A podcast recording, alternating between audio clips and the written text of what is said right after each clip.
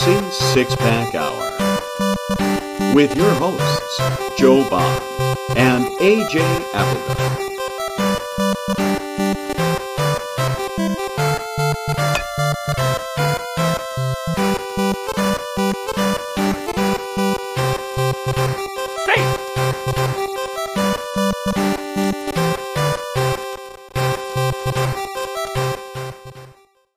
Why take one vacation with the family when you could take all of them?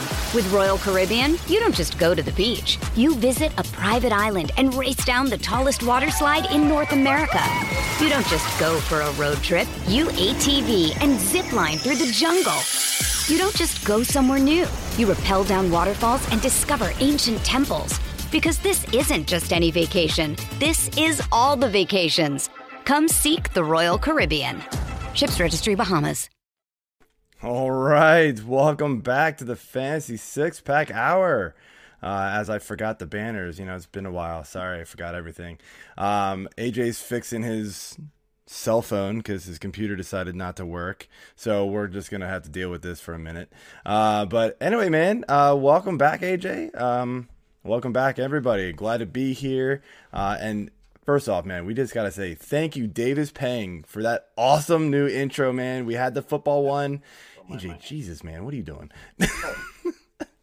Thought you said you were ready. No, that ain't it. It was better where it was. I know. Chill down. We had the football one. Now we've got a baseball-themed intro, and it is fantastic. Oh, Jesus, whatever that was. Don't do that. AJ's a mess. Everything. Just leave it where it was, man. It was fine. Just down anyway. All right, guys, while he's doing that, I will talk some more. Again, we're here starting our fantasy baseball draft season shows, getting you ready for the 2023 fantasy baseball season. Today we're going to be talking about some fantasy baseball, the prospects that are going to be coming up this season that you need to be aware of. But before we jump into that, just make sure you guys hit those subscribe buttons, hit the like buttons, leave comments, leave reviews. We appreciate it, and it goes a long way in helping us out. And hot off the presses, just last night, we launched our new Fantasy Six-Pack memberships. So we had football memberships before. Now it is site-wide. So all sports for the same price as before. So go to fantasysixpack.net/plans and type in promo code F, the number 6P, and then MLB for 15% off. Guys, you're going to want to get in on this. Like, we've got our award-winning rankings. We've got cheat sheets that I built. There's Discord access as well. We've got other DFS tools. We've got projections. We've got betting advice. There is so much to be had behind our memberships. It is well worth the money. I promise you, you won't regret it. But that being said, let's introduce our guests, because AJ and I don't really know anything about prospects, so we got to bring people on to tell us everything. So coming back to the show, we're going to bring on Chris Blessing first, Baseball HQ. What's up, man? It's been a while, but glad to have you back. What's up? Oh, this is awesome, man. It's, always great to be on the show. Thank you for having me. Good to get started on time for once. Almost. We would have been on time, but AJ's technical difficulties, but close. And then writer for Fantasy Six Pack. You've probably seen him on the YouTube channel a few times. Mr. Dave Eddy. What is up, man? To be fair, we talked about this yesterday. I don't technically write anything. True. You don't have to. I'm just a pretty face. You wrote the rank, your Dynasty Baseball article, I guess. That's sort of it. And you wrote all the those Dynasty, whatever, the journals or whatever the hell you want to call them, those strategy pieces that you had. Those are great. So yeah, in my younger days, I dabbled. All right, guys. So, yeah, we're going to be jumping in and talking about some of the prospects who are going to make an impact this season. Yeah, prospects, right? who are going to make an impact this 2023 season. So, we do mainly focus on redraft on this show. We've got the On Deck Circle podcast run by Jason and Nick. They usually go live on Wednesdays, so check that one out. But they usually do the deep dive into like the dynasty content. So if you want that, check them out. But before we jump into that, let's do our beer of the week. Beer. All right. Chris, you can go first. What you got? Yes. I brought this before. It's Tropicalia. Nice, fun little bottle from our can from Creature Comfort. I went to the liquor store today, package store as they call them here in Georgia, and this was the only beer that was fresh, so that I would drink. So that's why I brought it today. It's one of my favorite beers. So not anything new, but if you're down here in Georgia, I think in Tennessee, South Carolina, maybe even Florida, get yourself some Tropicalia. It's pretty awesome. Good stuff, man. No, it's all good. You can bring back repeats. We don't mind at all. I just feel lazy, Joe. It's all right. It's okay.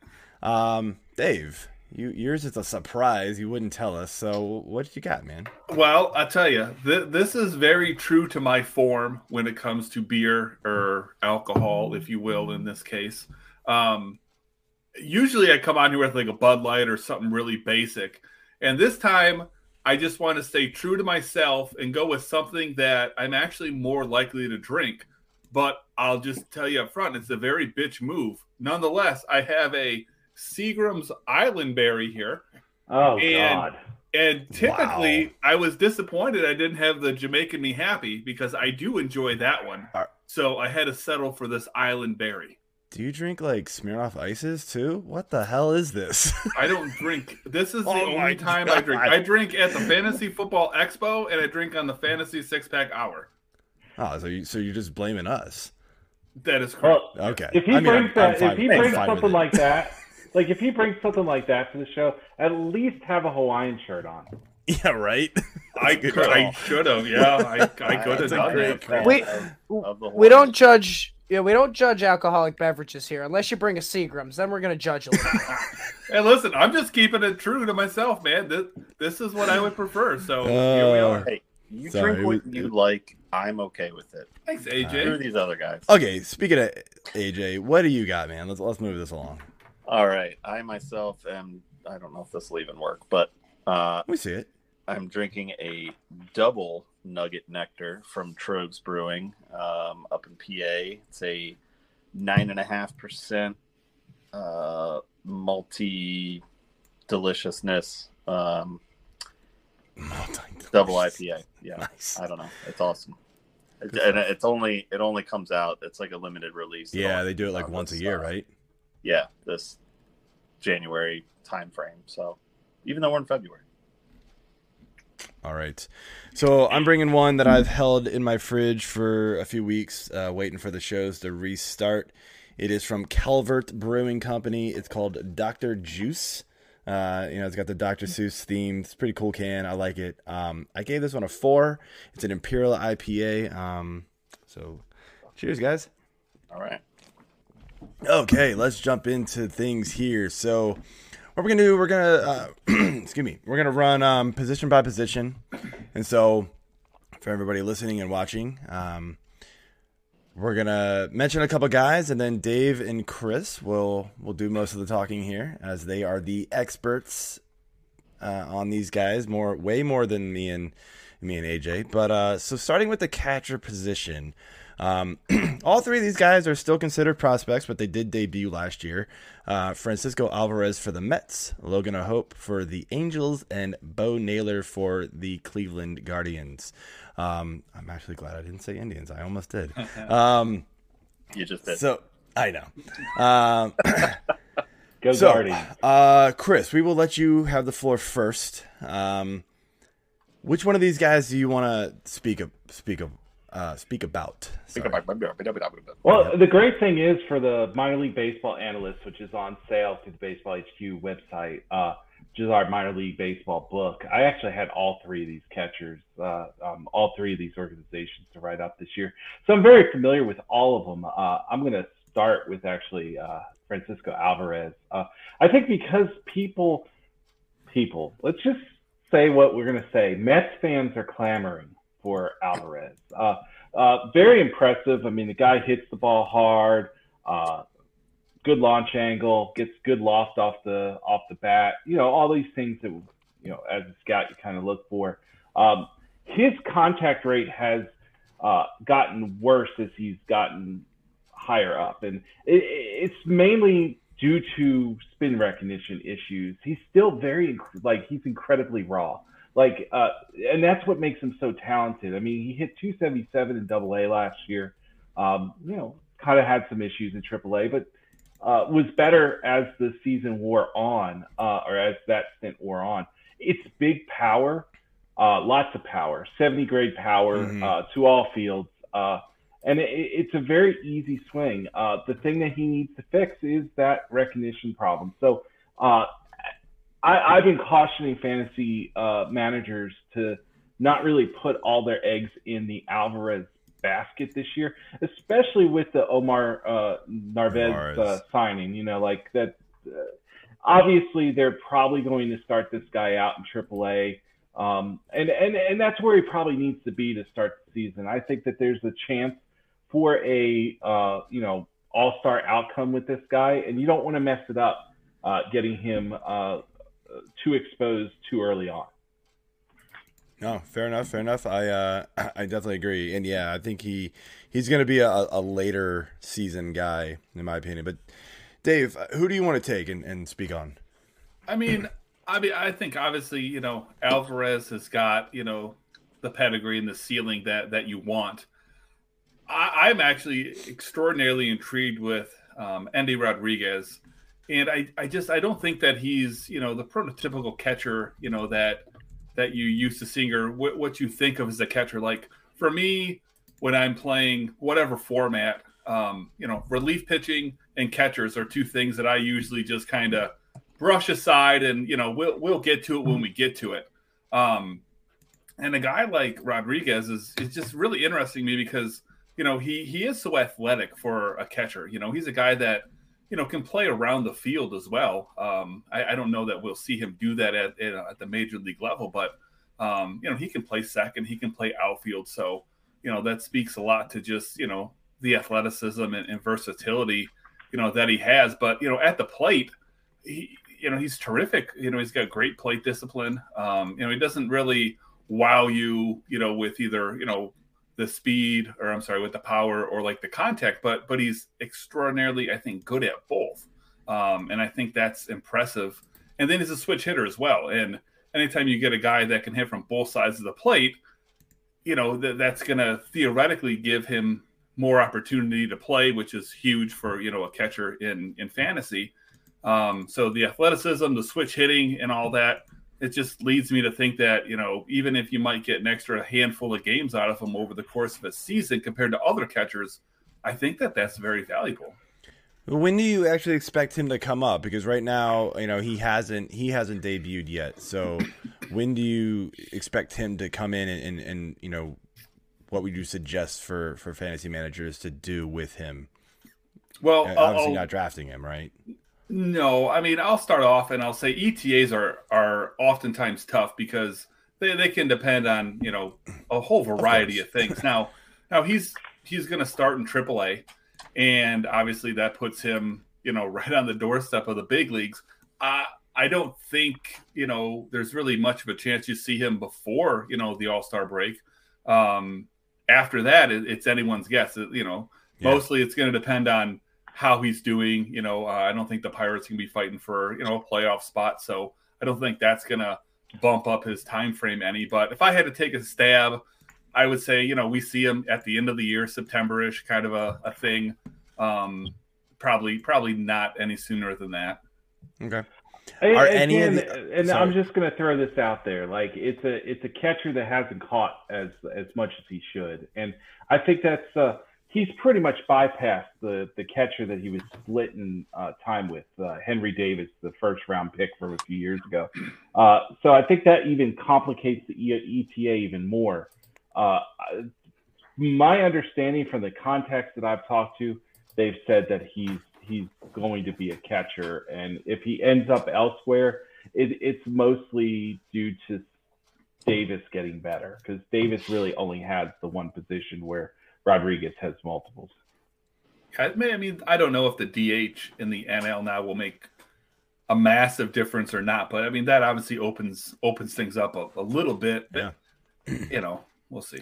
So last quick question. Do you guys think any of these, you know, who are considered prospect catchers are worth drafting in a normal, like, sized redraft league? I'll go first. I think that the other two guys that you've mentioned are the better, safer bets. I've always had this thing, O'Hoppe and Naylor. Is it O'Hoppe? O'Hoppe, I don't know. O'Hoppe? I don't know. Probably should have looked that up beforehand. I work so hard with the Latino names that I guess I get a nice O'Hoppe or O'Hoppe and don't really know what to do with it. But I'm really interested when I see a catcher come up with high contact rates. And both of these guys have high contact rates relative to other catchers. So, I'm not somebody who drafts rookie catchers. I don't know if Dave is. I doubt he doesn't look like somebody who would. But you never know. But if I'm going to take a chance on one, it's going to be one with contact ability. Yeah, no, I definitely agree with that. So I think, AJ, you're in on your computer. You fixed? We good? Testing, maybe? 6 seconds out. Oh, God, you need to turn off your phone. Holy cow. Yep, there we go. Hearing you once is bad enough. Man. I said fixed like a dog. All right. So we're going to put you back where you were.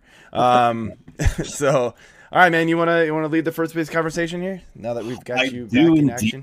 I do indeed. I had a little bit of a hard time trying to find some guys here, but basically, I know we talked about Tristan Casas last year, I believe. Probably did. And we also have Matt Mervis. So, Dave, which one of these two guys interests you? I mean, for redraft purposes, neither, I guess, would be my my answer. I mean, but between the two of them, I mean, I think we're more likely to see Casas, as far as more plate appearances this year. Agreed. But I mean, I don't know. I don't know what that Boston lineup is going to look like, and he's not a guy that I expect to come up and make a strong immediate impact. He was someone I feel like would probably need, some protection, and he's going to be batting behind the guys that would serve as that protection theoretically. You know what I mean? So, right now he's got Mondesi right after him, according to the roster resource. That's not protection. Yeah, fantastic. For like a day. Yeah, it's like I don't think either one of these guys for this season. I'm really interested in drafting. Yeah. Okay. So you want to say, Chris, a little piece on Matt Mervis here? I'll say a little thing on Matt Mervis. I included him because he's been kind of a popular name, and Dave can attest to this. That it's kind of popped up as a guy, even in redrafts, not just in Dynasty. I got to see Mervis in the Arizona Fall League this year. Somehow missed him at Tennessee. Tennessee came to town all the time, and he never was in the lineup. But anyway, big kid. Really kind of my issue here and why I don't think he is ready for the show is, A, I don't think the Cubs believe he's ready for the show, considering they brought in a lot of guys that would fill out first base, DH, corner outfield, kind of on the veteran, I don't want to call it a veteran minimum, but like they didn't pay much money for these veterans to come and take time from this kid. But it's a very quick left-handed swing. It generates very easy all-field power. It showed some potential, especially when it got to AAA last year. It really took off. And when you're looking at AAA stats, you got to kind of almost throw them out sometimes because the ball is so live there right now. So I kind of used his AA and, you know, kind of backed off in my analysis of where I think he's going to be. Seeing him in the Arizona Fall League, there were definite holes in his coverage, like you would expect from a tall left-handed batter.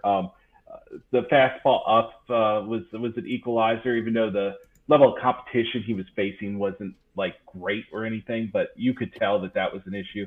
And he had a tendency to chase on the breaking ball. I just don't see him ready for the show right now.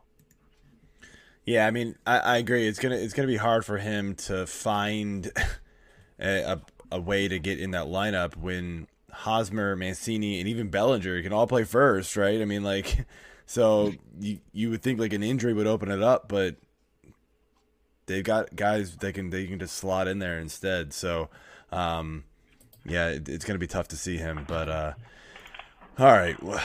Hopefully we can finally get to somebody who will make an impact, but maybe not so much with the second base position. I'm going to destroy this name, Edward Julian. You got it correct. Like, nice. That was awesome. Thank you, AJ. You know, Joe, you skipped over the first base future stars. We're doing that. We'll get into that later. Oh, yeah. That's my shut up. Yep, we're doing that at the end. Fair enough. So I read. Don't worry. You had one guest that read the sheet. You're welcome. One likes to prepare. One doesn't like to prepare. It's cool. We know. You just gave it away, Dave. It's kind of like the co-hosts. One likes to prepare. One doesn't like to prepare. We know who that is. Anyway.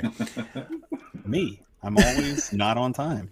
Are you using your actual camera or are you using your laptop camera? It's very odd looking right now. I'm just going to let you know. All right. Anyway, you look vintage, so since there's only one, yeah, right. It's only one second base. Who wants it? Who wants to raise our hand and take this guy?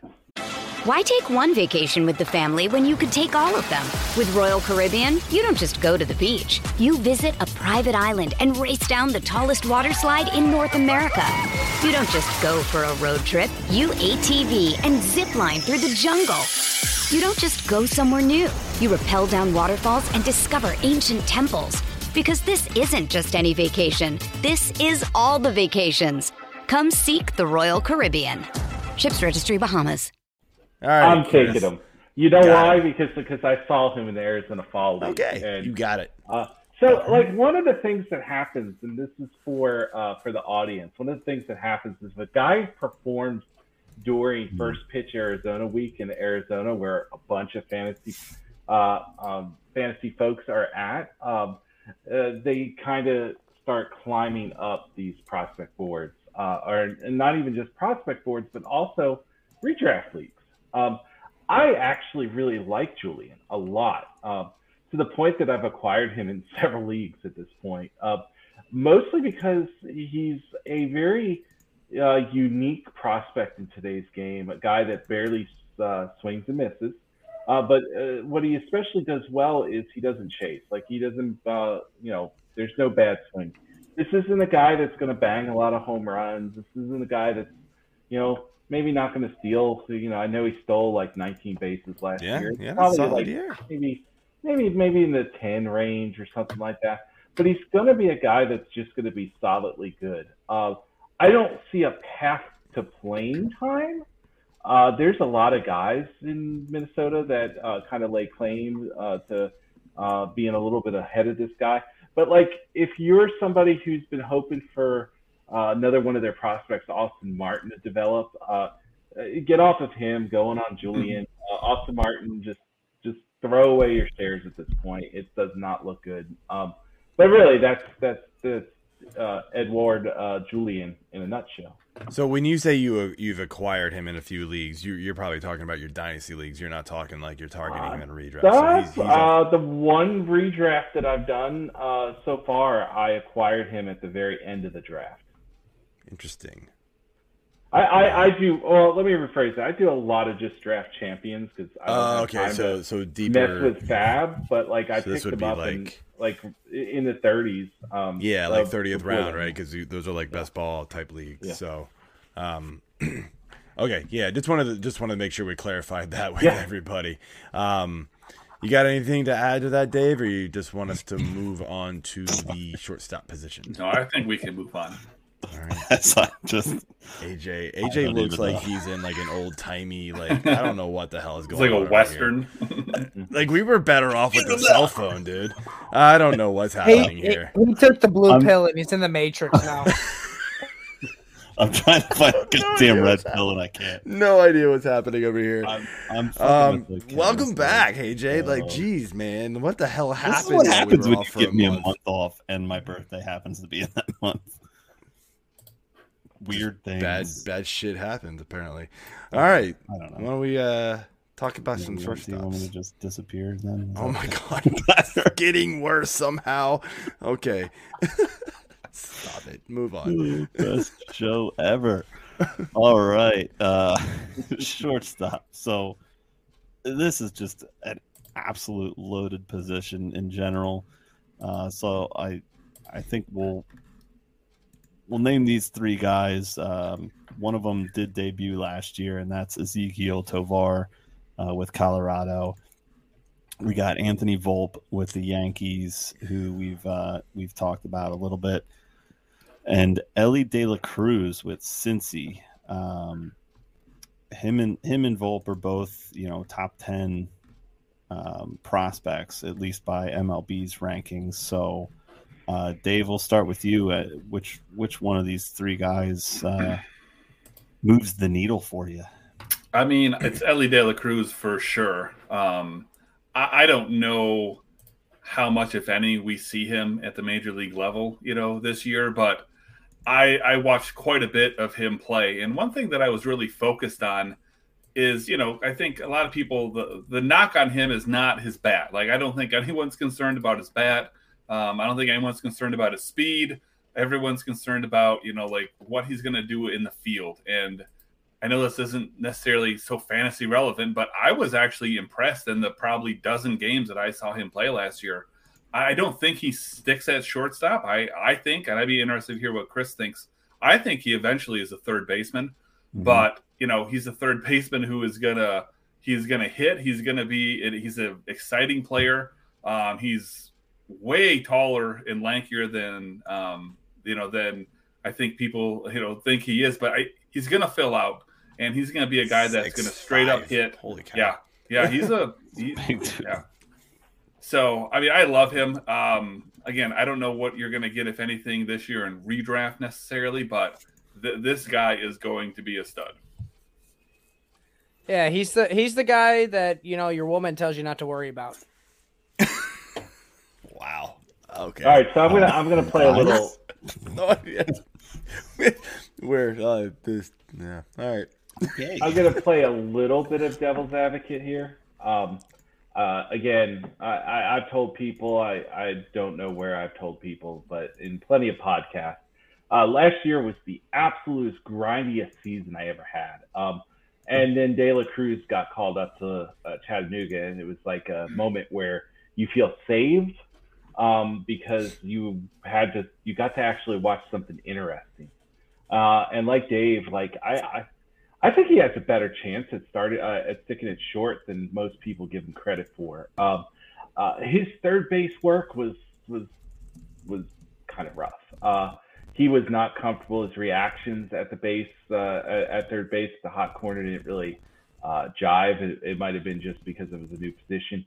When he got to Double-A, he was being platooned somewhat at shortstop. Matt McClain was there, who looks phenomenal as a second baseman, by the way. It does not look half the shortstop that De La Cruz is. I believe he sticks it short. The reason why he's not in the major leagues this year is breaking ball recognition. I got to scout him against Ben Brown, who's a Chicago Cubs I wanted to say reliever. He's a prospect, but like he's a very raw guy who, you know, like he's an older prospect, and there's probably not as good of a chance of him starting type deal. But he has phenomenal feel for spin, and De La Cruz looked horrible. He went like 0 for 3 against him. I think he struck out twice.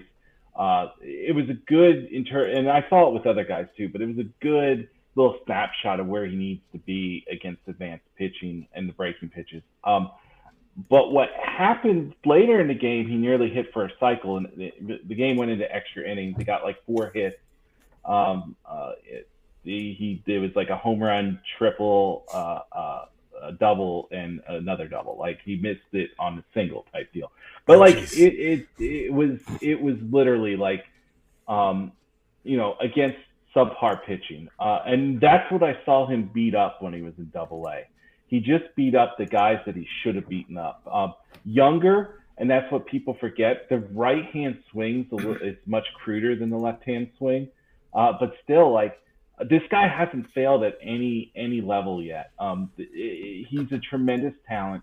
He's just not going to be there this year unless something, and we've seen it before. We saw it with Luis Robert, who looked kind of lost with the breaking pitch the year before he came and debuted with the White Sox. So, like, you just never know with these guys. But, like, right now it's very hard to see him debut this year. Yeah, I think he's supremely talented, but I think he's just far too raw. And I don't as impressed as I was with him defensively with, all the stuff you hear about how poor he can play defensively. I was impressed with the defense, and he was playing third in the majority of the games that I saw. Yeah. So this is going to be more of a selfish reason why I'm asking, because I do have him in a dynasty league that I'm in. Anthony Volpe, I'm just curious what your all's thoughts are about him and where and when he eventually makes a debut. I'll take this one first. First off, let's talk about what position he plays, second base or shortstop. He's done a lot of work to try to get a strong arm for shortstop. It hasn't really shown up yet. I would say that right now, if he's really that special in an offensive talent, I guess he ends up at shortstop. But if he isn't, he's likely going to be a very good second baseman, both offensively and all that good stuff. Last year, he got caught trying to maybe do a little too much early on. He has a tremendous launch angle, and it might have gotten too much. He wasn't getting the same hard contact that he was. But like the stuff that he did kind of like in the second half of the year, the launch angle, I wouldn't say got like closer to linear, because it didn't. It was still steep, but it wasn't like Phil Flantier level for the older fans out there who like just, gripped it and ripped it and tried to hit a home run every time. But like he didn't need to go extreme steep launch angle. The previous year, like the amount of angles that like the degree of angles that he was getting lift off of to both the pull and the opposite field gap were amazing. So I kind of saw this as a guy that was maybe pressing a bit, trying to hit more home runs, trying to get ready for the big leagues. I think he will be somebody who just kind of finds his way to the major league sometime in May. I think that they'll grow tired of the other guy. What's his name? I'm sorry, I can't remember the shortstop that debuted last year. Somebody help me. Yankees. Peraza. I hate the Yankees. Peraza, thank you. Peraza. Because Peraza like, but like it's Peraza's going to get like exposed for not having any sort of game plan at the plate. Like I believe that's going to happen. And I think this guy will be up there, and I think that he'll maintain the position for the rest of the year. I think that I don't really target guys like this in redraft that aren't up at the beginning of the year, but like he would be a guy that I would, because I believe that he'll have an impact, especially with the home run ball and being able to steal bases. All right. Well, yeah, I like it. I mean, I don't know. The ETA is that's where I struggle. I mean, Chris says May. I can see May. I can see it. I don't see it being really earlier, but I could definitely see it being later. He's a guy to me that you know, has the typical struggles of what you see from a young player. And like he was talking about with, you know, De La Cruz, struggles against spin. And I think that that's very common. So I don't necessarily consider that like a knock on him, because we see that everywhere. But, you know, he's a very aggressive player, you know, and I don't think that serves him super great in the box, but it helps him a lot on the path. Because this guy has got, you know, good speed, and he is not afraid to steal bases. And, you know, we were talking about this last night whenever we were talking, we're doing some of the team previews, Joe, where I said speed is not indicative of steals. Like, obviously speed is extraordinarily helpful, but it's much more about either the team approach or that person's just feel for the game. And this is a guy that is very aggressive on the base paths, has got the speed to do it. And now we're going to see, you know, the bigger bag at the major league level. So if anything, you know, the speed is probably something that when he comes up, you're going to be able to rely on. And then with the bat, you never really do know until they get to that level of pitching and just see how they adjust and then how the pitchers adjust to them and, you know, and all that fun stuff. But I think the speed is going to be in play from day one. All right. Quick. Ezequiel Tovar, avoid. Just avoid Ezequiel Tovar. Yeah, the guy has no approach at the plate. He's just going to swing at a bunch of stuff. But he has a chance of having regular playing time because he is very good defensively. This is a kid just like what, you know, Dave mentioned. Like, I think he didn't need to be in the big leagues last year. At all. I don't think he was ready for it. I don't think he really showed it. I think that they just threw him out there. I firmly believe that he'll get a lot of playing time because it's the Rockies this year, but it's going to be rough. And I do think that Tovar is a classic example, though, of a better real life player than a fantasy player. 100%. All right. Cool. Joe, third base, lead us off. All right. Or do we want to skip this and wait till the future? Third base, led by Gunnar Henderson, who did have a very, very good. I think he basically just comes under the threshold of being prospect eligible. So he's like clear number one. Yeah. He had quite a few at bats last year, 116. So he is just prospect eligible, but still counts. So, we've got Gunnar Henderson, obviously, Baltimore. We got Brett Baty for the Mets and Josh Jung for the Rangers. I clearly want to talk. I want to hear, because Henderson's ADP is like skyrocketing high, in my opinion.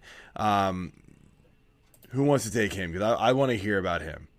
Let's go with Dave. Oh, you want me to go? Yeah, Dave, you go first on this. I mean, Gunnar Henderson. I mean, dude. First of all, he's an athlete, right? I mean, you know, he's a guy that, you know, looks like a ball player, and just has every physical tool, you know, that I think that you would want to see, you know, from somebody.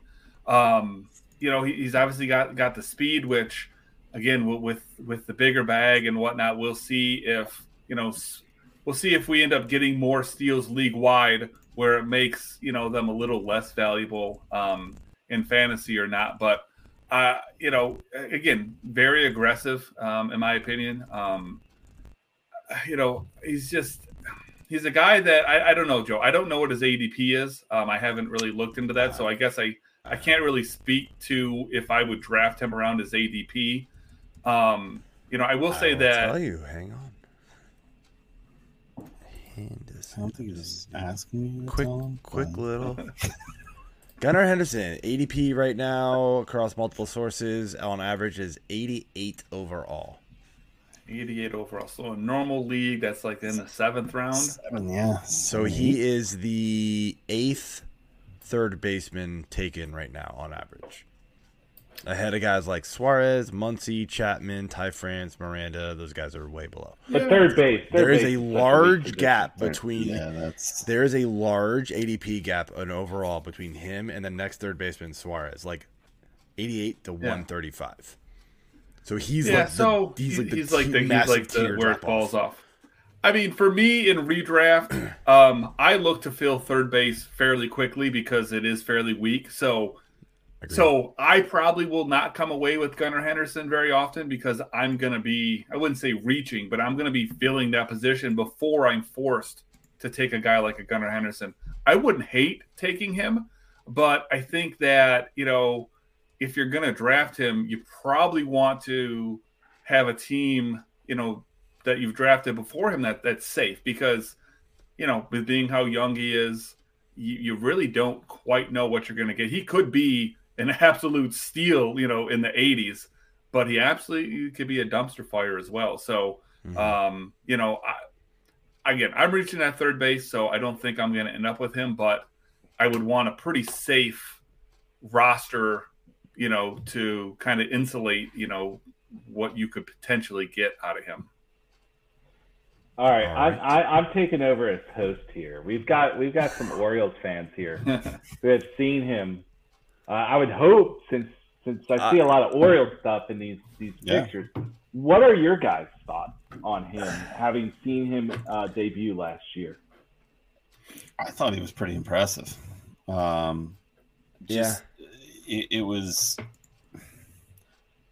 hard to compare him to Manny coming up and how good he was and turned out to be, you know, pretty quick. But I see a little bit of that. I think he's got the speed. He's got the tools, obviously, to help out in a redraft league. But, you know, eighth round is probably a little rich for me, too. I'm kind of with you, Dave. I want to fill my third base and be done with it. Mm-hmm. And, you know, even if I'm in leagues with corner infield, I'm probably putting somebody at first there just because I can find better value later, I think, or take a shot in the dark on, you know, a Ty France or something. That's kind of where I am with him. I mean, I'd love to have him being, you know, a bit of a homer, but I just don't know if I'll end up reaching on him. Joe? Yeah, I agree. I think he's being overdrafted as like, I think everybody's trying to draft him for like the potential ceiling, but I'm not sure this is going to be like the year that is going to happen for him. The Orioles are, I mean, honestly, like I thought they were going to go spend some money this year. That's what we heard, but they didn't. And so like the lineup is still going to struggle at times. There will be, you know, yes, we all love Rutschman. We all like Henderson, but like, it's just still not a good lineup, like period. Angeles won't even spend money for Park Mobile. So. Dude, I mean, it's bad. I mean, like they went out and traded for Cole Irvin. Yeah, cool. It's a little bit of an upgrade, but like, come on. Like, there were so many pitchers out there. They just didn't. You know, splurge on any of them. It's very disappointing as an O's fan. With the young guys that are there, maybe next year's the year. I guess that they go for it, but you know, I don't know. I just think you know people are a little too excited for what I think is going to be a good season for him, but it's not going to translate to like a really, really good fantasy season. You're going to look at back and go, he's an average fantasy player. And, you know, you look at 20 bombs maybe and like 10 stolen bases. Okay. That doesn't move the needle. Like that's not winning you a league. You can find that elsewhere.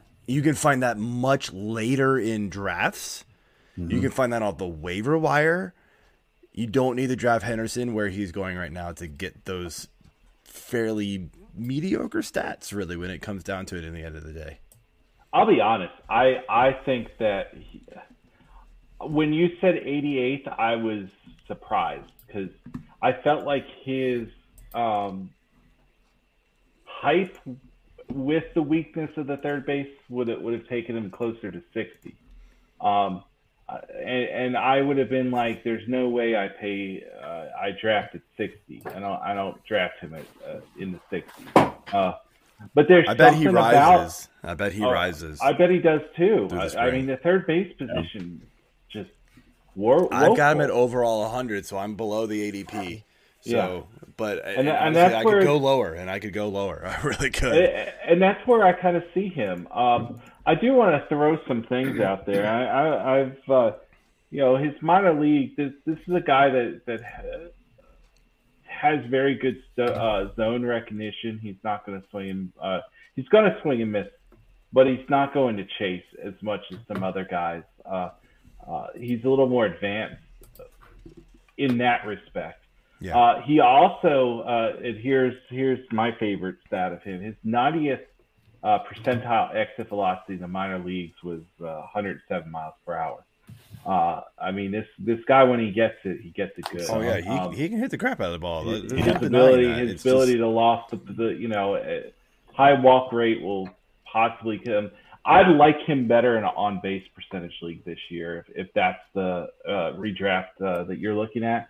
I would draft him higher than 88 in that. But for me, he's a guy that's I wouldn't touch until about 100, 110. Yeah, and that's really mostly because of the position. It's just such a bad position this year. Yeah, once you get past that, like, tier one guys, like, and you clearly know who those guys are. They have very good pedigree. I'm waiting. If I miss on all those guys, I'm just waiting. It doesn't even matter. Other guys here. Anybody want to talk about Brett Baty or Josh Jung? I'll just quickly just throw out my opinion. I'm curious. I'm very curious to see how Jung does this year. He looked like a guy that, for those that don't know, he missed most of the season with the shoulder issue. That's one of the hardest injuries to come back from as a hitter. He looked like he was a step. No, I shouldn't say step. He looked a little bit. His swing looked a little bit slower than it did pre-injury, and that's concerning because it didn't really feel like the electricity was there. I was looking at his AAA stats; they definitely were. His exit velocities, max X, and watching him, but that's AAA, and I already explained how that was. Concerning. So I really, when I was looking at him this year, I really dug into those major league at bats and just didn't see that electricity that he had late last year, late 2021.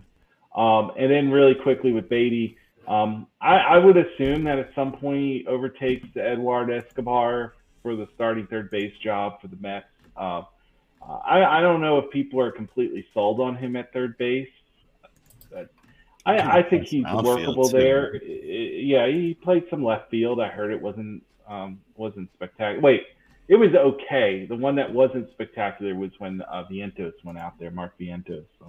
Another guy that is in the Mets system that made his major league debut is a natural third baseman as well. Probably doesn't play there either. But anyway, Baty, I was surprised at how much he had some swing and miss in his profile. I was always kind of sold on the fact that he was more contact-oriented. And when I saw him in the Arizona Fall League, that's what I kind of thought. But then again, Arizona Fall League pitching is really bad. That was in 2021. So for me, of those two guys, Jung has the best possibility this year of playing time. And he would be kind of a sleeper towards the end of a redraft for me, just to grab a third baseman on the cheap that might be recovered from his issues. Baty, I'm not on as much this year, but I think Baty might end up being the better player, if that makes sense.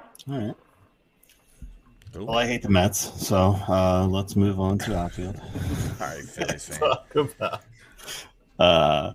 I love the Mets because they just spend a F ton of money and still don't go anywhere. So it's kind of like the Cowboys. They try at least. That's true. All right. All right. And they don't claim to be America's team either. So. Well, exactly. Yeah. All right. So we got Corbin Carroll, who we saw a little bit of last year, number 2 overall prospect for Arizona. We got Jordan Walker, who had multi-position eligibility. We got Sal Frelick, And we got another Oriole, shocking, Colton Cowser. Dave, which one of these guys, you know, is interesting to you for redraft, if any of them? I have loved Corbin Carroll for a long time. I mean, I know this isn't a betting show, but get your bets in for Corbin Carroll Rookie of the Year right now, because this guy, when he's healthy, is ridiculously special. Yeah. I could honestly see 5 years from now, you know, we're talking about Corbin Carroll being arguably the best player in baseball. I mean, he is ridiculous. There's not really anything he can't do. He's going to step on the field as maybe the fastest player, you know, in baseball. So, you know, that means he's got every ability in the world to, you know, hopefully stick in center field. You know, you don't have to worry about, you know, him defensively for anything. I mean, if we had to poke a little bit of a hole into things, I guess I wish he had more power. But it's not like he's lacking there. But that would be about the only negative that I could say is, you know, he's not going to put up, you know, high end power numbers. But I think everything else, he is the dude. All right. Yeah. All right. I concur. All right, so moving on to the next guy then. What about Jordan Walker, Chris? I'm kind of interested in him. So Walker got to see him in the Arizona Fall League. 2020, he was the only prospect I saw in person doing some associate scout work for an organization.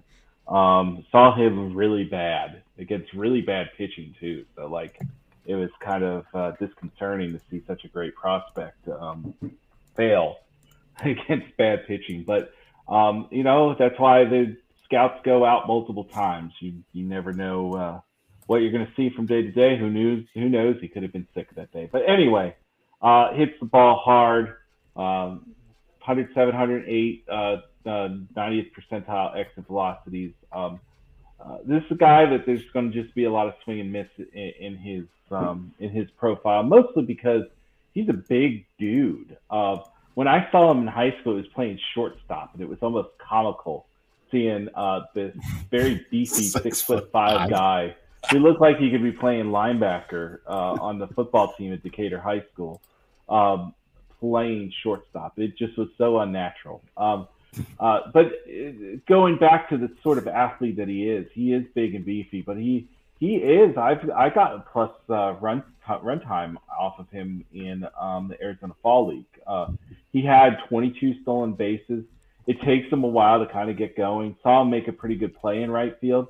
The outfield play overall was kind of crude, but you know, he's a guy that just started out there. If that makes people feel better, I think he's up at some point fairly early, and I want to say kind of like June early, before the All-Star break. Well, where do you think he fits, though? I mean, that outfield in St. Louis is, I mean, it's good. I mean, O'Neill, Newbar, Carlson, you know, even Yepez can play out there. He's DH. Like, you know, me and Austin talked about him on a show that we recorded just the other day that's going to go live on the YouTube channel here in the next day or two. And it was sort of like where does the opportunity come, unless there's an injury, obviously. Well, I mean, you look at that outfield. Let's see. Tyler O'Neill's had 1 year where he didn't have issues, right? Yeah. The guy's had continual issues throughout his career staying healthy. There's just, and I mean in the minor leagues too, because every time I went to see him, right, he was hurt. So I blame that. If somebody wants to at me for saying that, based on some just one bad year where he was hurt all the time. But like that's the thing is like there's always going to be an injury that opens up. And I like their outfield too, but like the one thing I see that's missing is they don't have the real big bopper in that outfield. And yes, they have it at first, and yes, they have it at third. But I think Yepez is more of a like kind of a you know, specialty type piece in that lineup. I really think that by the end of the year, this this guy's in their regular lineup, and this guy is, you know, doing some business. But like again, always gonna have some swing and miss to the profile.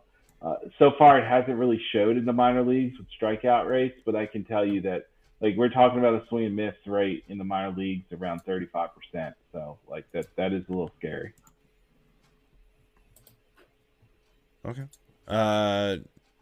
You guys want to talk about Frelick or Cowser? Or yeah, I mean, I think we have to talk about Cowser with the Orioles fans, right? Hell yeah. Yes. No, man. What's up? I mean, so he's a guy that, like I feel like a broken record here, but you know, the young hitters who, you know, struggle with, you know, the breaking stuff. And this is a guy that, a prime example of that, which, you know, leads to extraordinarily high strikeout rates. But I would also, at the same time, ironically argue that he has really good plate discipline as well, because it's not. He walks a lot too, yeah. Yeah, I mean, he walks a ton, and you don't walk on accident. So if he can get that contact under control, he's got the power already. So I'm not worried about his power. If anything, he's actually a guy that, you know, I expect that, you know, he will improve, you know, that swing and miss rate, and he'll start making more contact. He hits the hell out of the ball. So when he starts making contact, I think that you don't see the walks really dissipate, but you see the strikeouts dissipate a little bit, and that's just going to lead to, you know, more contact. He's going to get on base, probably have some more home runs with that power. So he's a guy that I actually think there's quite a bit of upside, you know, to what we've seen of him, because I feel like he can correct what his, you know, biggest issues are. So he's a guy that I think you're going to see, you know, this year. I don't know if we're going to see him in, you know, May, June, July, whenever, but I don't think you're going to wait a super long time before you see Cowser up at the big league level. Cowser, somebody that, like, as soon as he gets called up, is he somebody, like, as soon as he, like, it's announced that he's getting called up, like, you're running to the waiver wire if he's out there for some reason and you're snatching him or waiting and seeing? It depends on your situation, but I mean obviously, but yes, he would be a guy that in most cases, yes, I would be intrigued. Like, in most, yes. Okay, all right. And Chris, I'm just going to add one of the things that the big criticism I heard from scouts, and from my editor, Brett Hershey, who got a good look at him a few times this year, is he's way too patient early in at bats and lets hittable fastballs go by. We're talking about a guy that swings in the 30% range, which is kind of unheard of when she gets to the big leagues. So he's a guy that needs to be a little bit more aggressive and not get himself into breaking pitch counts. That's one of the things that really patient guys, you know, we saw Brandon Nimmo. Brandon Nimmo was one of those guys. And, you know, we just talked about Corbin Carroll, and he was a guy that, you know, he'll work counts and he'll see a lot of pitches, but if he gets that hittable fastball early in the count, he's going to at least swing at it, and try to do something with it. And that's where Colton Cowser is right now. He's not being aggressive on that fastball early, and to succeed in the major leagues, you've got to, you don't get many fastballs. You've got to hit those fastballs. And I think that that's something that's very easily fixed. Yeah, me too. I do want to say a thing about Sal Frelick. If you're buying any Brewers outfield rookie to be a contributor this year, I believe Sal Frelick is the only one that I would choose. Fantasy community likes Garrett Mitchell a lot more than the non-fantasy baseball community. We don't like his swing. Like, I'm like this weird guy. I'm both fantasy and I'm both like real world type deal.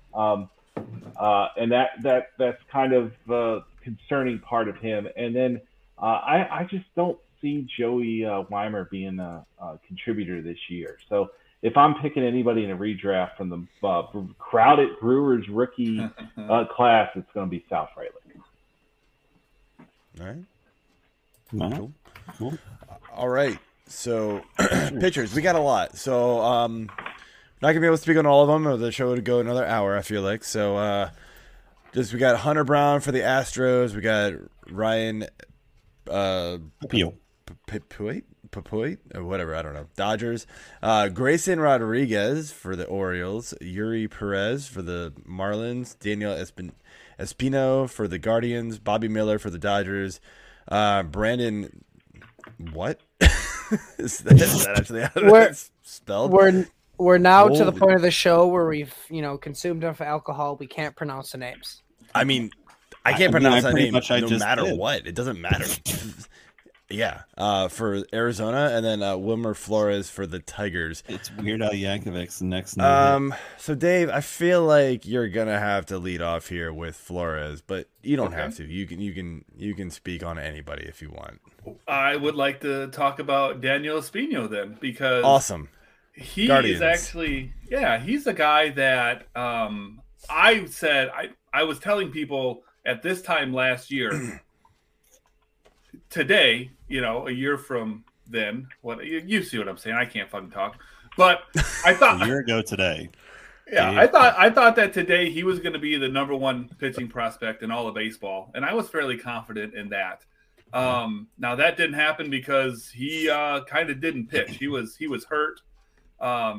So that didn't really come to fruition, but I mean, this is a guy that stuff wise, it really doesn't get any better. And a lot of times that's the stuff that, you can't teach, he's got a fastball that is ridiculous. I mean, he sits, around 98, he can easily get it up over 100. His slider, just absolutely lights out. He's got a good curveball to go along with it. He can throw a changeup in there as well. So I mean, he's got the entire repertoire. It's just now going to be a matter of can he stay healthy, because he already had some reliever risk to him, which I guess you could probably say that about most guys. But my feeling was always that with how good his fastball and slider are, that even if he had to end up being a bullpen piece, that he could be an elite, just electric closer. This is a guy, he's not going to do you any good, I don't think, in 2023 for redraft, just because he basically missed all of last year anyways. So he's probably going to start at AA. Everything goes well, maybe midseason he goes up to AAA. They're going to be limited his innings. So, even if he were to, let's say, make a major league, debut, it's probably going to be coming out of the bullpen, 10 or less inning kind of thing. So so I don't know about for this year, but in general, Espino is one of my dudes. All right, I'm going to just throw a little on Espino because 2019 Georgia Cleveland Guardians draft class it's already seen two guys in the major leagues, Hunter Gaddis and Zay Curry. So tremendous job by the scout there. Espino was his first round pick. It's just watching him from his high school days to when he debuted in Arizona Fall League will tell you everything you need to know about the Guardians pitching development staff. They cut down his arm path. It's workable. I think this is a starter. I think this is special starter if he can stay healthy. This year it was a right knee injury that cost him time. It was an arm issue. This guy's a well-conditioned athlete. I'm for him. He's number 4 starting pitcher for me in dynasty rankings. But if we see him, we're going to see him very late, and I would imagine we're going to see him working out of the pen. All right. Can I pick somebody? Yeah, I guess. I was just going to say that. Go ahead. All right. Do your thing, man. All right. Here's I don't want to kiss ass to the Orioles fans, so I'm not going to pick Grayson Rodriguez. Somebody's got to talk about Grayson Rodriguez. I'm going to make it happen. It's going to be you then, Joe. Yeah. But I am going to say, there's a guy that I've seen kind of sneak into some redraft leagues, and I just don't see it possible that he has significant innings this year, and that's Eury Pérez. talking about a guy that I think, I don't know what his combined innings pitch, I don't have that in front of me, but like I think his career innings pitch is about 150, something around there. He had 77 last year. He's my number two, actually, Dynasty SP guy right now. I haven't seen a guy this tall with this good a command at this young of age ever. 6'8". It's a pretty tremendous profile. There's at least 3+ pitches here if they all develop. I think it's Baseball America that might have had 4+ pitches. The more I think about it, maybe Baseball HQ had it too. I was the one that wrote them up, and I'm looking at my own right up right now, and I'm like, oh wait, I called them all 4 best pitches. You know, it's kind of like lenient on. I was like, I would these people with the curveball. I was like on the fence, and I went with a 6 on it. But the changeup is really a tremendous pitch for him. Slate tumbling, he repeats really well. But the thing is, again, just like Espino, I don't really see him being in the rotation this year.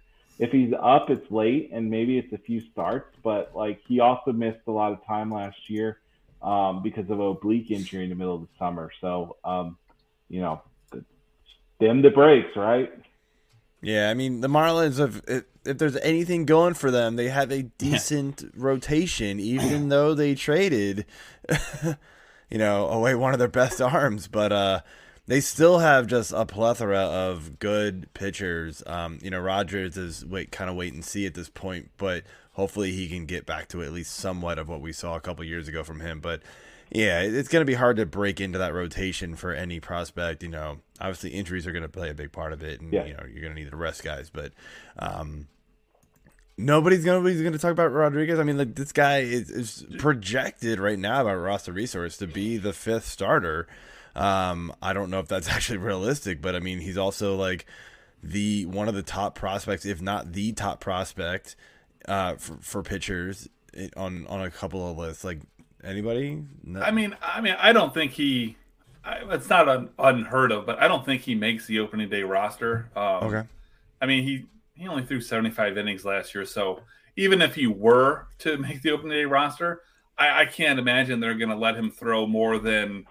I mean, God, 120 innings would be pretty spectacular if you got that out of him. So that'd be a lot, yeah. Yeah, so you know, if he. So no, I think he's the guy that you don't see until well. I don't know, May-ish, May, June, that kind of time frame. But, I mean, yes, he definitely is maybe, currently like the best pitcher right now, I could say, in the minor leagues. The guys, for me, having a 4-pitch mix is extremely important. I don't think that you can rely on, 2 or 3 pitches, even if they're like elite kind of pitches, And so he's got a 4-pitch mix. I think 3 of those pitches, could be plus. I'm a huge spin rate guy, and so his fastball, he can get it up around 100, but with a lot of spin. And so you could throw the ball theoretically 110 miles an hour, and if it's straight, you're going to get smoked. And so when you can combine, elite velocity with elite spin rate on a pitch. That all of a sudden becomes extraordinarily special. Those are the kind of things that really separate people, from one another. So I would hold your hopes on him making the open day roster, but you might end up getting, you might get 75, 80 innings out of him at the big league level this year. So I'm rolling my dice here. I'm going to say opening day roster. Okay. Because Brent Hershey said it in his write-up for the website, so we're going to say opening day roster. I got to go with my boss on this one. So, he's everything that Dave said he was. There's no deception here. There is some concern for me long term with the changeup usage, just because it's that sort of changeup doesn't really do the arm much good. It's not one of those pitches that's very easy to throw, but like just having that in his arsenal of pitches is going to make everything better. And like I like him when he works mid-90s. I know he touches 100, but the movement, the ride of the pitch, even some of the run of the pitch is better at that lower velocity range. So just a great guy. Like you guys are special. You guys have some special prospects, special young players. Hoping it finally works out. It's been a long time since I've been able to. I mean, you've got with the Orioles. You've got one of the top 6 best player development groups out there right now. So, like, granted, you're not the Dodgers. Nobody's the Dodgers, but like they're just going to Dodger all of their prospects. So it doesn't even matter. So real quick with Rodriguez, like, so where are you comfortable drafting him? Like, his ADP right now on average is 186. So it's pretty low. You know, you don't have to, you know, go crazy with him, but are you comfortable drafting him even if he doesn't make the opening day roster? Like, are you comfortable drafting him and holding him for, you know, a month per se? You know, if that's going to be what happens. I mean, I'm not, but okay. Chris? I'm interested where his price will be. I'm an AL only tout. That'll be interesting. And I'm very interested. I was last place last year, and it was because I took some speculative looks at some prospects like Rodriguez, who I thought might, you know, be in the big leagues at some point. And so I think I've learned my lesson. I don't know if I bid on him. I know that's not a true redraft. It's an auction draft, and it's AL only, which makes it even more difficult. But, like, I just don't like rookie pitching. Yeah, I mean, I'm like a like the rookies that I try to get are guys that I think are undervalued by the redraft community in these drafts. Guys that I know are going to make throw innings. That aren't necessarily the names like Grayson Rodriguez. And like this year we didn't talk about him, but like I'm very high on Will Brennan being somebody as an outfielder just because I don't see where the playing time like limitations are going to eventually come. I think Oscar Gonzalez just burns. I'm not a big Oscar Gonzalez guy, so. Like, I think that there's going to be plenty of playing time for Will Brennan. So, like, I'm picking him, you know, towards the end, towards, like, the 30th round or something like that of a redraft. That's my plan, my one redraft that I'm going to be in. That's my plan to do is I believe that. So I look at pitchers that are not the Grayson Rodriguezes of the world. I look for the guys. And, of course, I'm stalling because I can't think of anybody right now. So, all right. Well, oh, God. So Dave, we got a bunch of pitchers here. So, like, is there anybody else here that, you know, it's interesting for a redraft type league? For a redraft type league, well, you'd ask. I know we say we don't like drafting rookie pitchers, but I mean, look, people are going to go after these guys.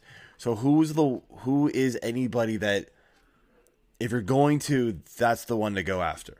I mean, Hunter Brown is a guy. Okay. I know he's on. I know he's on the list, and you know, again, we're talking about a guy who's, you know, playing for a team, you know, with the Astros that I think does, you know, a really good job of, you know, developing, you know, their talent. So, you know, I feel like we're probably running Morton a thing.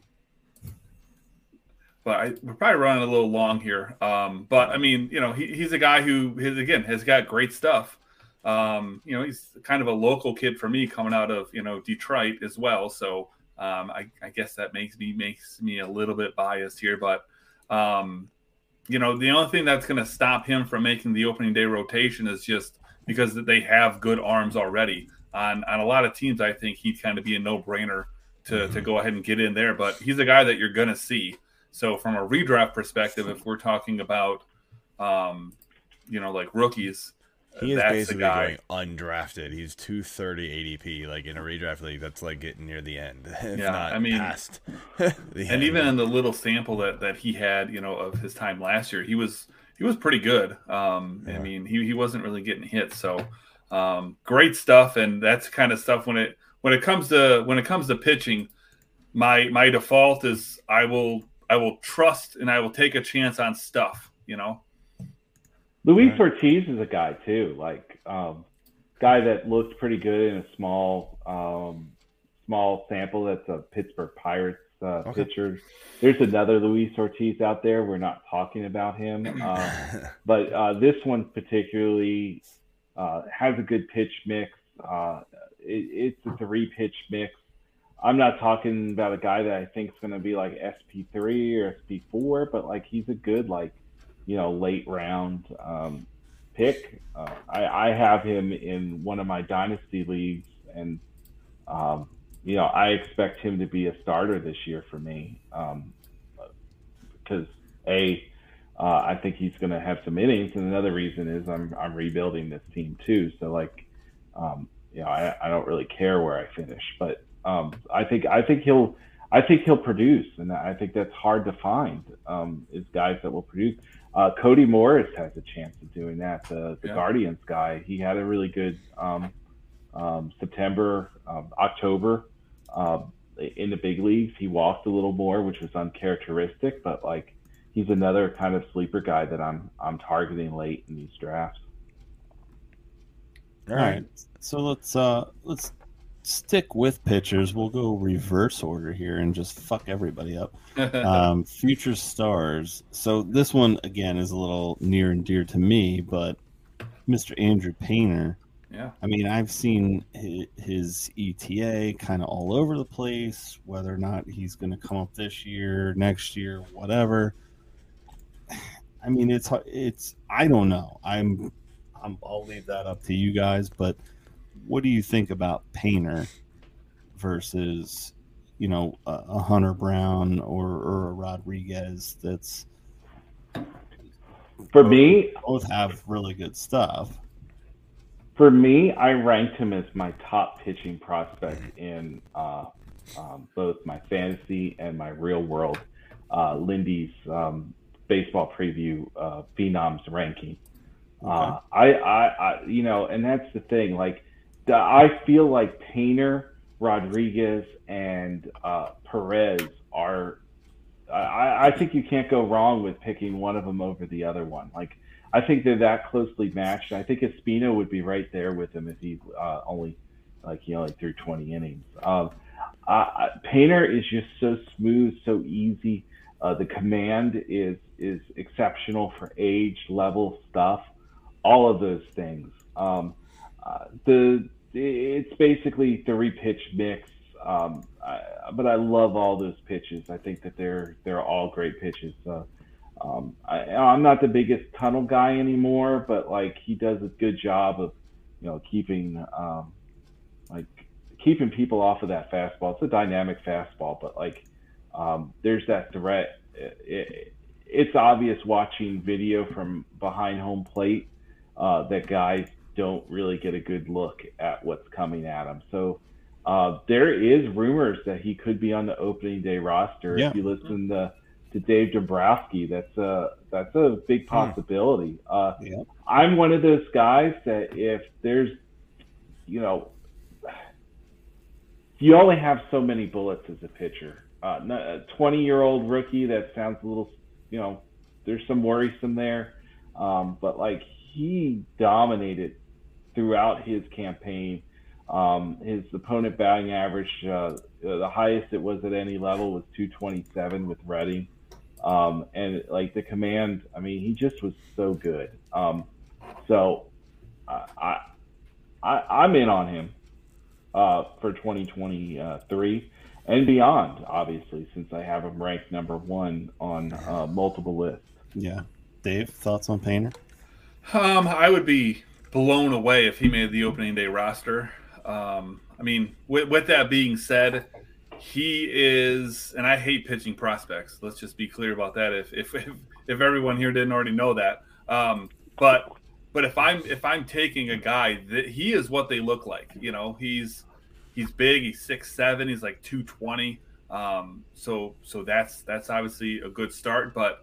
You know, he's a guy that has command, you know, and for a kid that isn't even 20 years old yet, you know, to have that kind of command that early, that to me is huge, because that's usually the last thing, you know, that comes along. That's kind of the last piece to the puzzle. Yeah. And the fact that he's got, again, I'm a spin rate guy, so he's got such a high spin rate on these pitches, and that causes, you know, all these strikeouts, but it's not like he's walking guys. So he is about as good of a pitching prospect as I could hope for, but I think opening day is asking a lot.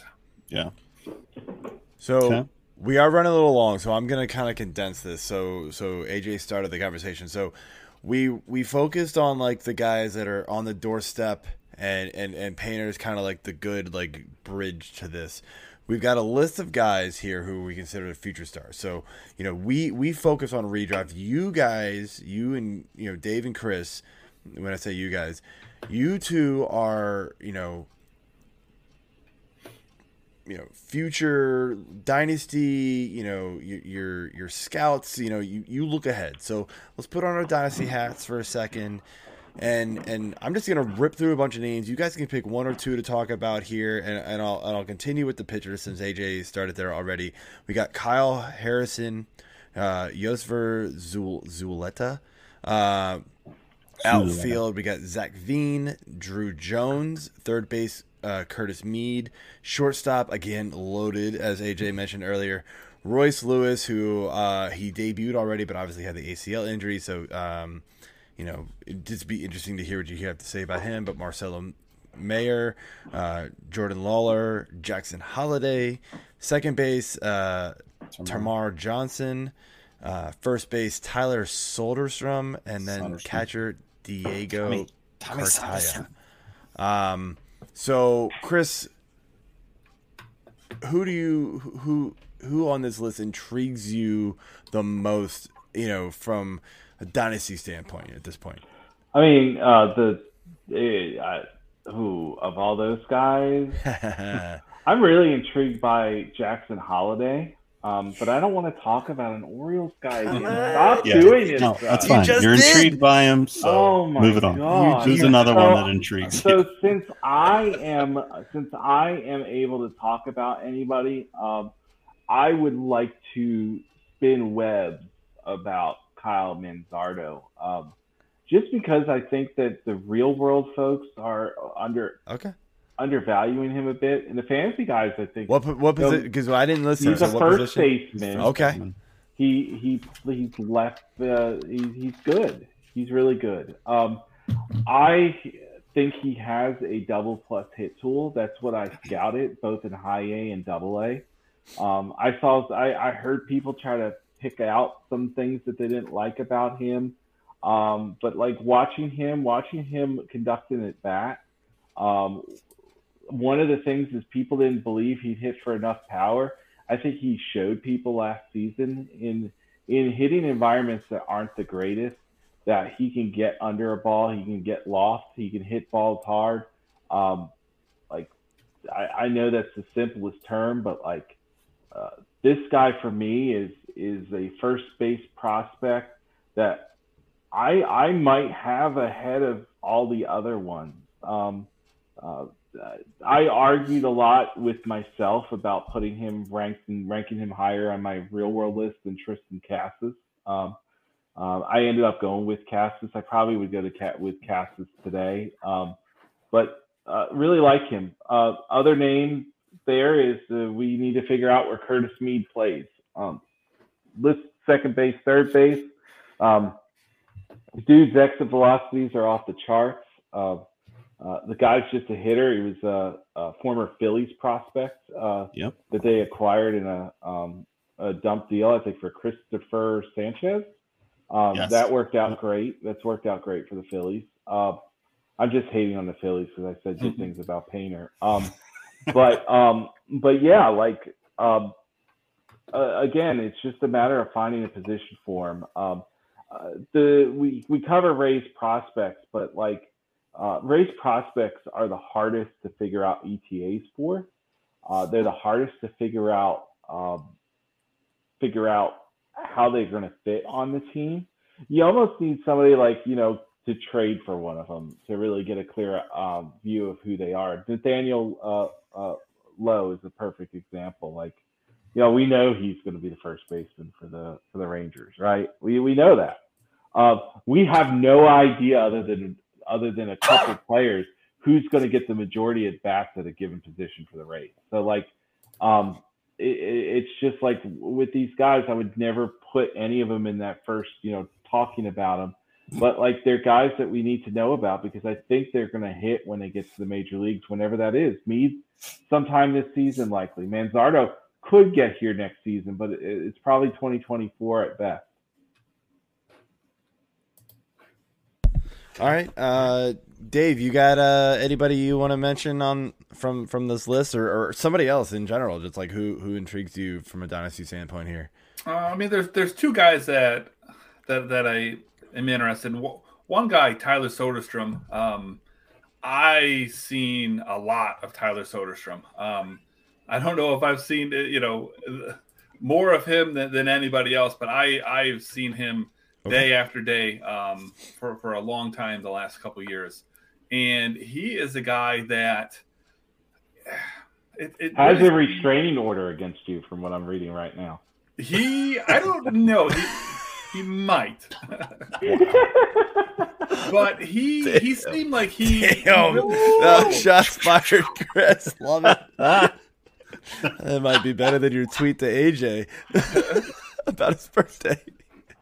But he really struggled early on, and I don't know if it was just like, you know, the cold weather or whatnot. But you know, at the beginning of this season, I was really worried about him because every time I'd go watch him play, you know, 0-2, 0-3 with 2 strikeouts, and you know he'd hit a ball hard, but it'd be right at somebody. And then as the weather started to warm up, he absolutely took off. And all of a sudden, he was hitting a home run like every game, and when he didn't, he was, you know, flying out to the warning track, and it seemed like every time – it almost seemed like at times when he was in his, you know, hot streak, which lasted, you know, for an extended period of time, it almost looked like he was bored up at the plate because if he would get up and the bases were empty, yeah, you know, you never know what you're going to get from him. But when he come up and somebody was on base, I swear to God, he was getting a hit like every time. He was so clutch.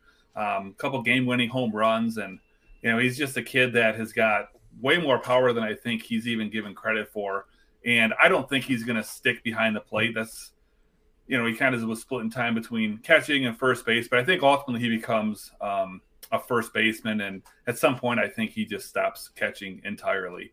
And the other guy that I'm been in on here for quite a while and finally got to see him play a little bit last year is Diego Cartaya. And, you know, this is a guy that, you know, he's still going to be, you know, a little ways away because defensively he's got a very long way to go. He's really going to have to do some serious work back there because, you know, he just, you know, his receiving isn't good. He doesn't block the ball and all that well. He really doesn't throw anybody out. But as far as a bat is concerned, he's going to make a fantasy impact wherever he ends up. I imagine he sticks behind the plate because I don't really know that he, you know, profiles anywhere else. You know, but big hit tool, power tool. You know, I saw him very patient at the plate, was not afraid, you know, to take pitches. And when he swung and when he made contact, I mean, he hit the ball hard. I mean, he struck out a little bit, but again, at his age, I get it. I'm more impressed with, you know, his walk numbers. It's really going to come down for him, I think. Is he defensively going to be able to make it at the big league level because his bat plays? He's, you know, I'm looking at him because I'll be honest, like I hadn't really heard of him until tonight. You know, he started out in 2019 in rookie ball. And it's already and I know, you know, the minor leagues had that lost season, so that's a little bit there. But he's still only as high as A+ ball as of last year, so he's struggling to like climb through the levels. It feels like. What's the any reason for that, or is that something to be concerned about? He's getting dodgered. I would not be concerned with that because like he's a catcher. Yeah. They take a while to develop. I mean, because I was gonna say he's 21, and you know you see, you know, that's doesn't mean much for not Christian, super old, but like, you know, you would expect at 21. You see a lot of these other prospects that I've been looking up tonight. At 21, if they're high top prospects like this, they're already like at least AA at 21. Yeah, catchers are just a little bit different though. They take a lot longer to develop. You don't see catchers at the big league level at like, you know, 20 years old. Sure. And I think you're also seeing, like, you know, we talked about Francisco Alvarez, who's 21 in the big leagues, and like you could see in his AA and AAA action how raw he was. You know, we talked about breaking ball recognition earlier and went on and on about it, but like it was a time in AAA, it was 50% of the breaking pitches he swung at, he missed. Alvarez. So there's something to say sometimes about keeping a guy like Cartaya on a slower burn as a catcher, because they're worried about so much. Like, you're talking about game planning with the pitcher, all the things that you have to do defensively, and then game planning at bats. Like, you know, and that's why what I said earlier, I trust rookies that have more contact at catcher than those power guys, just because at least they don't have to worry about the contact part of the game. But yeah, like him being there is not a scary thing. And, you know, he does not have a restraining order against Dave, so that's good too. No, he doesn't. And if I got served one, it probably wouldn't be in English, so I wouldn't understand it anyways. Yeah, yeah. And like Soderstrom, I'm just curious where he shops. I mean, how he performs when he's getting home cooking, when his parents are in town, and like that kind of thing. That's what you need to find out, Dave. Big mac and cheese guy. I don't know what's going on here anymore. All right. On that note, I think we're going to close it out. This was a great show, guys. The mac and cheese. I appreciate you guys coming on. Chris, I'll let you go first here.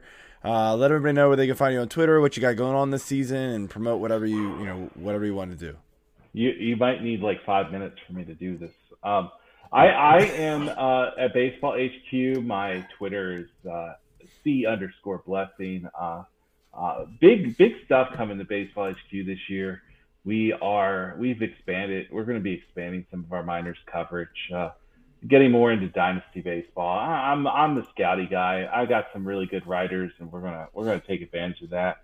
Also going to be adding another scouty type writer like myself with some good fantasy background as well. We'll be making announcements in the coming weeks, all that good stuff. And it's been great this year because I'm now considered the director of prospect analysis, and I joke with my friends. I have two friends that are assistant directors for organization scouting departments right now, and I just like to tell them and give them a hard time that I'm a director before they even got to director. So you know, granted, it's not paying the same as what their director job was, but still. I also, right now, minor league baseball analyst is for sale, Baseball HQ. You'll be able to buy it on bookshelves. That's our book, Baseball Forecaster. I have an article in that. I have it podcast. We're going to be kind of changing up the format a bit about that. I'm only going to have a co-host half the time. Brenton's only going to be there half the time this time. This year, so I'm going to bring on a lot of different guests from different points of view. Sometimes it might not be a dynasty or an at-part guy. It might be, you know, hopefully I can use some of my contacts to get some org guys in there to maybe talk the trade of scouting. And just there's a lot of things going on. I just got a lot going, guys. I'm always very fortunate to be on this. On this podcast, this has been what, 3-4 years that we've done this? Yeah, I would say at least 3 years. It's probably, I think it actually is 4. And I'm so, like, the best thing that we did for this conversation was bring Dave along. That was a great move by y'all last year because we got yelled at me enough to bring him on the show, so I kind of felt like I had to. Yeah, just like $20 well spent on that part. And it just I like you guys so much, all three of you. And like, this is, I look forward to this podcast. I get nervous for the other ones just because I'm afraid I'm going to screw up. But on here, I feel like if I screw up, we're all just going to laugh, right? And, yes. And you're going to make fun of me, and then I'm going to throw jokes at you. So thank you, as always, for having me. No, it's awesome, man. We love having you here. So, Dave, you got anything? Any closing remarks? I mean, not really. I'm not really doing anything solo for the moment. So everything I'm doing is stuff you've already talked about. So I think I'm good. Yeah. Well, follow him on Twitter at Corporal Eddy. It's sitting there on the screen. It will be in the show notes as well. Obviously, Dave's got his fantastic dynasty baseball rankings on our site, which are sadly now behind the paywall, but it is worth it, guys. It's like 600 players deep, something like that. It's crazy. Very good stuff. So how much is your paywall? So $10 a month, and then obviously if you pay up front, it's you have substantial savings, and then obviously promo code F6PMLB for 15% off. So it's good stuff. See, it's all the sports. It's all the sports, man. So you get betting, you get DFS, you get draft tools, you get cheat sheets, you get projections, optimize. There's a lot there, guys. It's worth it. I promise you. We had lots of success with the football subscriptions that we had this past fall. So we opened it up to everything. So all right, guys, that is it for the show. I want to thank you all for listening, and Dave and Chris, thank you for joining us. AJ, I guess you too. I was here. Yeah, kind of. I mean, moving the camera in your face, and I drank a couple beers. Sure, yeah. Fucked with my camera. So yeah, we will. We will be back next week, same time, same channel. So see y'all then. Peace. All right, later.